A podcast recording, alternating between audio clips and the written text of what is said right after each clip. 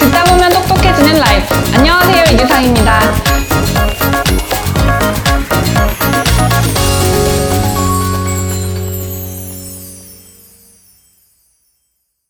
여러분, 몇몇 분들은 알고 계시겠지만 사실 저는 육아인입니다. 예전에 아이가 브이로그에도 등장했었는데요. 그 사이에 이제 많이 컸어요. 6년 전에 아이가 태어나서 이제 내년이면 학교에 가게 되는데요. 저처럼 1980년대생이면서 결혼이랑 육아를 선택한 분들이라면 이미 자녀가 성장해 학교를 다니고 있거나 이제 곧 학부모가 되실 분들이 많겠죠. 그런데 요즘 교육 현장에선 1980년대생 학부모가 온다라면서 긴장하고 있다라고 합니다. 1980년대생 학부모들이 대거 등장하면서 이전 세대와 다른 사건들이 발생하고 있다라는 건데요. 이 때문인지 실제로 교육 연구기관에서 1980년대생 학부모들의 특징에 대한 연구 자료를 발표하기도 했습니다. 도대체 지금 교육 현장에 어떤 상황이 벌어지고 있길래 이런 얘기가 나오는지 오늘 이열지에서 짚어보겠습니다. 먼저 뉴스를 통해서 요즘 교육 현장에서 학부모 민원이 상상 초월한다라는 얘기 많이 보셨을 거예요. 가장 많이 나온 뉴스는 서울 서초구 초등학교에서 학교 폭력 사건 관련한 학부모의 갑질 민원에 못 이겨서 교사가 스스로 목숨을 끊은 사건이 있었죠. 그래서 이 사건 이후로 알고 보니 전국 각지의 많은 초등학교 교사들이 같은 고민 속에 스스로 목숨을 끊었다라는 사실이 알려지면서 사회적 문제가 되기도 했습니다. 세종시의 한 초등학교에서는 저희 애는 왕의 유전자 왕의 DNA를 가진 아이이니 왕자에게 말하듯 듣기 좋게 돌려 말해달라라는 내용의 편지를 학부모가 교사에게 보내 논란이 되기도 했었죠. 요즘 실제로 학부모들이 어떤 요구를 학교 교사에게 하고 있는지 뉴스로만 보던 갑질 사례가 실제로 흔히 일어나는 일인지 저도 궁금한데요. 제가 전해드리는 것보다 실제로 현장 가까이에 계신 분께 들어보도록 하겠습니다. 전직 초등교사이자 책 80년대생 학부모 당신은 누구십니까의 저자 이은 경 작가님 모셨습니다. 네, 저는 소개해 주셨듯이 어, 초등교사로서는 15년 정도의 시간을 보냈어요. 6년차 유튜버이자 네, 작가로 살고 있습니다. 반갑습니다. 전직 초등교사이시기도 하고 학부모님들도 많이 만나시니까 좀 요새 학부모들이 다르다. 뭐 민원이 상상을 초월한다. 이런 거를 혹시 직접 겪으시거나 경험하신 적이 있는지가 궁금했어요. 그런 거죠. 뭐 저희 아이 네, 피부가 약하니까 창가에 앉히지 말아주세요. 저희 아이 에어컨 바로 밑에 자리는 추우니까 그 자리를 피해서 자리를 옮겨주세요. 저희 아이 네, 숨 차면 힘드니까 달리기 시키지 말아주세요. 저희 아이는 배고프면 많이 힘들어지니까 급식을 제일 먼저 먹여주세요. 라는 민원들을 실제로 네, 학교 현장에선 받고 있고요. 어, 이건 제가 직접 받았던 민원인데요. 선생님, 저희 아이가 요즘 칭찬을 많이 못 받아서 좀 서운하고 의기소침해하고 있어요. 내일 아침에 칭찬 한번 부탁드려도 될까요? 하시면서 굉장히 그러니까 예의는 지키시지만 그 내용 본질을 들여다보면 이전 세대에는 교사에게 아쉬웠고 혹은 학교의 어떤 시스템이나 환경에 아 조금 우리 학교는 이게 아쉬워 우리 학교는 좀 어, 너무 뭐 창가에 커튼이 설치되어 있지 않아 에어컨 바람이 너무 조절이 안 돼 하는 식으로 그냥 어쩔 수 없는 아쉬움으로 넘어갔던 것들이 지금은 하나하나 다 네, 교사에게 민원거리가 되고 있는 현실입니다. 네. 작가님이 책을 써주기시기도 하셨지만 실제로 학교에서는 1980년대생 학부모들이 등장하면서 이런 현상이 더 심해졌다라는 얘기를 하시나요? 지금 가장 가장 젊은 학부모가 80년대생 학부모고 뭐 일부 90년대생이 있기는 하지만 거의 비주류에 가깝고요. 현재 초등학교의 학부모의 대다수는 80년대생이고요. 이들이 80년대생이기 때문에 어떤 문제를 일으키고 있다가 아니고요. 요즘 초등 학부모들이 이전 세대 학부모들에 비해서 유난히 어, 학교에 요구하고 선생님께 어, 어떤 그 거침없는 건의사항들을 표현하고 불만을 표현하는 것에서 이전 세대와는 차별화되고 있다. 그 중심에 80년대생 학부모가 있는 상황이다 정도로 해석해 주시면 좋겠습니다. 앞서서 이제 선생님이 직접 겪으신 학부모 사례도 얘기해 주셨는데 실제로 학교에서는 만약에 과한 요구를 하는 학부모가 있다라고 하면 어떻게 대처해야 한다라는 차원의 뭐 매뉴얼 같은 게 있나요? 제가 근무할 당시까지만 해도 그런 매뉴얼 같은 것들은 없었어요. 더구나 초등 교사 임용은 상대적으로 중등 교사 임용에 비해서 수월한 면이 있습니다. 그러니까 네, 중등 교사가 되기 위해서는 뭐 3년, 4년 재수도 감수해야 되지만 초등 교사가 되기 위해서는 그보다는 네, 바로 졸업 직후에 임용이 되거나 어, 기간제 기간을 거치기는 하지만 1, 2년 안에 어, 정교사로 발령이 나는 경우들이 많아서요. 그러니까 학생이 교사가 갑자기 되는 상황. 음, 아직 사회 경험과 그리고 어, 교육 경험이 없는 상태에서 초등 교사의 특징인데요. 바로 발령받자마자 어느 학교, 어느 학년, 어느 반에 담임 교사가 되어서 1년 동안 이 아이들과 이들의 학부모를 굉장히 긴밀하게 네, 만나야 하는 상황이에요. 그런데 교육대학교의 초등 그 교육과정 안에는 학부모와 상담하는 방법, 혹은 학부모의 민원에 대응하는 방법, 혹은 학교 시스템 안에서 학부모의 민원을 적절하게 처리하는 이런 방법들에 대해서는 배운 적이 없어요. 네, 가르쳐주는 과목도 없고, 그것들이 현장에서 이렇게까지 큰 존재감, 큰 피로감을 주는지 모르는 채로 교사로 임용을 받죠. 어, 정말 아이들만 생각하고, 아, 나는 애들이 너무 좋고, 난 정말 내 꿈이던 교사가 되었어. 이런 부푼 마음으로 임용이 되는데요. 네, 발령지에서 돌아오는 어떤 반응들은 신규 교사가 뭘 알겠어. 결혼을 해봤어. 애를 낳았어. 그런 반응들이다 보니까 어쩔 수 없이 학부모와의 이런 어려움들이 생겼을 때 주변 선생님들께 도움을 청할 수밖에 없어요. 옆반 선생님, 부장 선생님, 교경력 선생님들을 찾아다니면서 저희 반 학부모가 지금 이런 요구를 하는데 제가 어디까지 들어줘야 돼요? 하면서 이제 여쭤보는데요. 학부모가 민원을 넣었을 때는 그것에 응대하는 시스템이 구축이 되어 있어야 교사는 교육에 집중할 수 있다. 교사가 응대를, 응대에 집중하는 순간 교실은 무너져가고 있다라고 생각을 해주시면 좋겠습니다.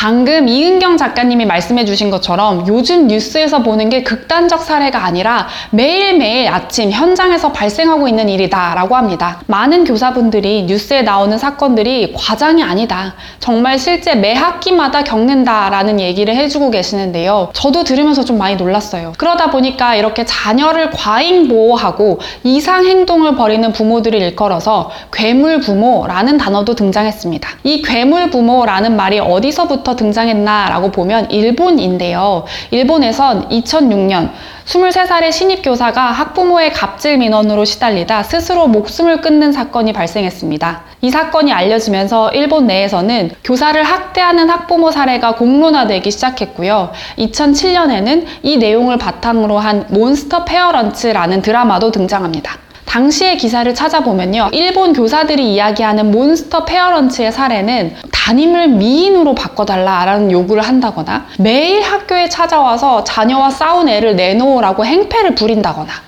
아니면 아이가 학교에서 다쳤으니 이 아이가 나을 때까지 통학 택시비를 지불하라 라는 주장을 하거나 자녀가 자격증 시험을 보는 날과 학교 행사가 겹쳤으니 학교 행사를 바꿔라 라는 요구를 하기도 했다라고 합니다. 일본에선 이 괴물 부모를 심각한 사회 현상이라고 보고요. 당시 2007년 10대 용어 중에 하나로 이 괴물 부모를 꼽기도 했습니다. 그리고 홍콩에서도 2011년에 괴물 부모 현상이 등장했다라는 기록이 있습니다. 일본은 초등학교에서 주로 문제가 불거졌다라고 하면요. 홍콩은 유치원에서 많았다라고 하는데요. 기사를 찾아보면 2010년대부터 중국 봉토에서 상류층들이 대거 홍콩 유치원에 지원을 하면서 이 유치원 입시가 대학 입시만큼 전쟁이 치열하다라는 기록이 있는데요. 이 때문인지 이때 이 홍콩의 유치원에 등장한 괴물 부모 부모들은 통제 성향이 굉장히 강하고 성인이 되어서도 대학에 자신의 아이들만 특별 대우를 요구한다. 뭐 왕자병, 공주병을 당연하게 주장한다라는 모습을 보인다라는 기록이 있습니다. 지금 한국 사회에서 문제가 되고 있는 이 학부 모 문제들이랑 방금 앞서 말한 일본, 홍콩의 괴물 부모 모습이 크게 다르지 않죠. 그래서 이 괴물 부모라는 단어 자체도 일본, 홍콩뿐만이 아니라 한국, 대만, 싱가폴 등 아시아권 국가들에서 자기 자녀의 이익을 생각해서 악성 민원을 하는 부모 집단을 가리키는 국제적 용어가 됐다라고 합니다. 그런데 이 괴물 부모의 특징들은 일본에서도 30대, 당시에 그 젊은 부모들을 지칭하는 용어였다라고 하는데요. 한국에서도 지금 1980년대생 부모들에게서 이 괴물 부모 성향이 도드러진다라는 분석이 있습니다. 이 부분에 대해서 연구를 하고 직접 책을 쓰신 작가님이 있어서요. 오늘 모셔서 이야기 나눠보도록 하겠습니다. 네, 정신건강의학과 전문의이자 서울의 대안학교죠. 프레네스쿨 별 교장을 맡고 계신 분입니다. 책 괴물 부모의 탄생 저자이신 김현수 작가님 모셨습니다. 안녕하세요. 네, 안녕하세요. 그 앞서 괴물 부모의 정의 그리고 해외 사례는 알아봤는데요. 한국의 괴물 부모랑 일본, 대만, 아시아권의 괴물 부모 특성이 굉장히 비슷하더라고요. 왜 이 아시아권에서 괴물 부모 특성이 비슷하다라고 봐야 할까요? 서양에서도 뭐 컬링 부모라고 해가지고 또 헬리콥터 부모라고 해서 자녀를 과잉 보호하는 현상이 있었지만 우리나 이 아시아권 사실 다섯 개 나라 얘기예요. 한국, 일본, 홍콩, 싱가폴, 대만. 네.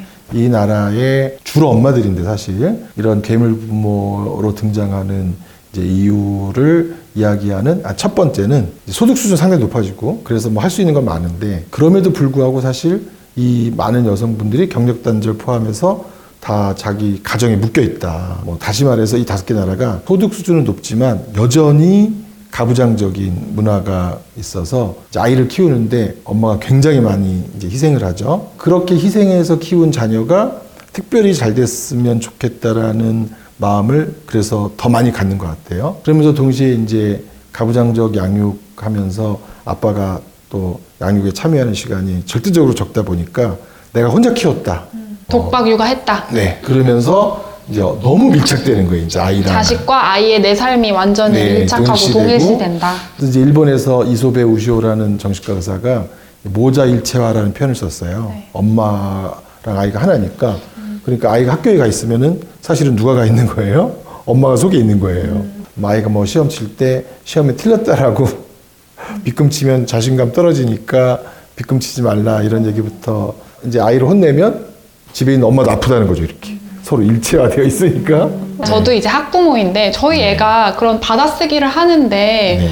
틀렸는데 별표나 세모가 쳐져 있는 거예요. 저는 네. 아니 왜 틀렸는데 왜 세모랑 별표야라고 생각했는데 네. 그런 학부모가 맞아요. 있어서 그런 요새는 계셔서. 빗금을 치지 않는 게 네. 문화인가 봐요. 네. 또 하나는 사실 어, 이렇게까지 내 자녀를 내세워야 되고 내 자녀를 챙겨야 되는 이유가 사실 경쟁 구조거든요. 네. 일본도 굉장히 학벌 사회고 몰랐는데 홍콩은 유치원부터 시작한다고 하더라고요. 그렇더라고요. 심지어 좋은 유치원을 가기 위해서 아기를 낳는 부부간의 부부 생활 기간도 그러니까 이 뭐 몇 월생이 유리해서 네, 마- 그때. 맞춰서 계획한다. 자녀 계획을 자녀 한다. 계획을 한다. 이런 건 이런 것까지 하는 게 그 유치원 입학에 대한 경쟁을 생각하면서 그런 얘기를 하는 거를 보면서 독방 육아와 경쟁 구조 속에서 그런 학벌이라든지 이런 게 너무 그야말로 행복의 조건인 것처럼 네. 얘기되는 이런 분위기인데 문제는 힘- 힘을 합쳐서 될 수 있는 구조가 아니라 혼자 알아서 해야 된다. 각자 도생이다. 네, 각자 도생의 사회가 되다 보니 이 괴물 부모의 심리적인 배경 또는 사회적인 탄생의 아주 핵심적인 배경이라고 생각해요. 책에도 그 지적이 있는데 저도 네. 이제 아빠보다 엄마가 많은 이유를 분석해 주시는 게 굉장히 뼈 아프다는 생각이 많이 들었어요. 맞벌이 비율이 높아졌지만 네. 여전히 육아의 많은 부분을 여성들이 이제 담당하고 있고 그렇기 때문에 이제 이 모계 가족이 되면서 엄마와 이 자식 간의 일체화 현상, 괴물화 현상도 여성이 더 비중이 높을 수밖에 없다라는 분석이신 거죠. 그래서 이제 일본과 홍콩에서 어, 이 공동체를 해치는 괴물 부모에 대한 논의가 사실 우리나라처럼 교권, 인권 이런 차원에서 된 게 아니라 사실은 지역 공동체를 중심으로 얘기가 됐어요. 공동체성을 어떻게 회복할 거냐, 저 혼자 키우는 엄마를 어떻게 도와줄 거냐, 어, 이런 차원에서 얘기가 많이 돼서 다른 건강한 학부모님들이 이제 그 부모님과 연합해서 다- 교사를 무엇을 몰아내려고 하는 게 아니라 그 부모님의 예, 육아의 어려운 점, 또 자녀에 대하여 불안해하는 점, 또 각자 도생의 위기를 느끼는 점 이런 것들을 이제 공동체가 사회가 도와주는 게 되게 중요하다. 이런 캠페인이 이제 벌어져서 괴물부모 현상이 좀 사회적으로는 조금 완화되는 네. 예, 그런 결과를 보였다고 해요. 괴물 부모가 자녀한테 개입했을 때의 특성들 뭐 이런 것들을 확인되는 게 있을까요? 그럼요. 사실 이제 그렇게 일체화되면서 부모님들이 객관성을 잃고 이제 내 아이 중심으로 내 아이가 무조건 옳다. 또 내 아이는 내 마음대로 할 수 있다. 이런 자유가 있는 존재를 여기지 못하는 자녀를 소유물로 여기는 경향도 높아지고 그러면서 당연히 이제 과잉보호 많이 하다 보니까 결과적으로 아이가 스스로 할 수 있는 게 자꾸 없어져요. 이렇게. 그럼 더 많이 개입하고 이런 과정에서 아이가 이제 우리가 스포일 된다고 하는데 망가진다는 뜻인데요. 뭔가 되게 중대한 결정이 있을 때 자기가 결정하지 못하고 엄마한테 전하는 거예요. 이제 이렇게. 과잉보호 로 인한 과잉 의존하는 그런 현상도 보이고 자기의 개성을 스스로 찾는 걸 되게 어려워하고 어, 우유부단하고 그러면서 기대에 대한 부담은 또 크니까 심리적인 이제 그런 불안도는 높고 네. 이제 이런 심성을 가진 아이로 어. 되다 보니까 확률이 높다. 예, 네. 일본에서 괴물 부모 현상과 맞물린 어, 자녀들을 연구했는데 기대에 막 부응하지 못하니까 갈수록 청소년기 되면 괴로워지고 그래서 술 마약 이렇게 하거나 뭐 가출하거나 자해 자살하거나 또는 부모가 공부를 과도하게 시키거나 무슨 예체능을 과도하게 시키다 보면 애들이 막 그걸 학대로 여기거든요. 그래서 학교 폭력의 가해자 중에서도 이 괴물 부모 자녀들이 많이 나온 거예요. 이렇게. 예, 그래서 사실은 괴물 부모가 부모로서 되게 불쌍하고 속상한 게 뭐냐면 그렇게 모든 걸 바쳐서 자녀가 잘 되도록 하기 위해서 또 여러 공동체를 깨면서까지도 했지만 결국 자녀는 사실 그렇게 잘 되는 애들은 많지 않다. 그게 너무 속상한 일이죠, 이렇게. 저는 또 이제 제가 1980년대생이자 육아인으로서 고민했을 때는 네. 또 한국이 막 빠르게 바뀌면서 좋은 부모가 무엇인가라는 것도 되게 많이 바뀌고 지금도 막 뭐 금쪽 같은 누군가가 맞느냐 훈육이 얼마나 필요하냐 이것도 막 이제 감론을박의 영역이잖아요. 그런 것도 영향이 있다고 볼까요? 아시아에서 좋은 엄마란 행복한 엄마가 아니라 아이를 잘 키운 엄마라는 어, 자녀관이 너무 강조되는 것 같아요. 뭐 스카이를 누구 얼마 보냈다더라 그렇죠, 이런 이제. 거요. 네, 음. 좋은 엄마란 좋은 대학을 보낸 엄마다 이런 등식이 사실인 것처럼 취급되니까 엄마가 자녀랑 행복하게 지내고 자녀랑 좋은 추억을 갖는 것보다 더 중요한 게 좋은 학원을 고르고 좋은 대학을 보내는 게 훌륭한 엄마다라고 하면서 이제 훌륭한 부모관 이거에서도 큰 변화가 사실 지금 필요하다고 생각해요. 저는 책을 읽고 이제 선생님이랑도 이야기를 나누면서 계속 저를 돌아보게 되는 것 같아요. 나는 좋은 부모인가? 막 이런 생각도 계속 하게 되는데, 왜냐하면 정도의 차이만 있을 뿐이지, 아이를 키워보거나 낳아보신 분들이라면 내 아이가 소중해. 아니면 뭐 하나뿐인, 둘뿐인 내 아이를 최선을 다해서 키우고 싶어. 라는 마음은 누구나 있을 거라고 생각을 하거든요.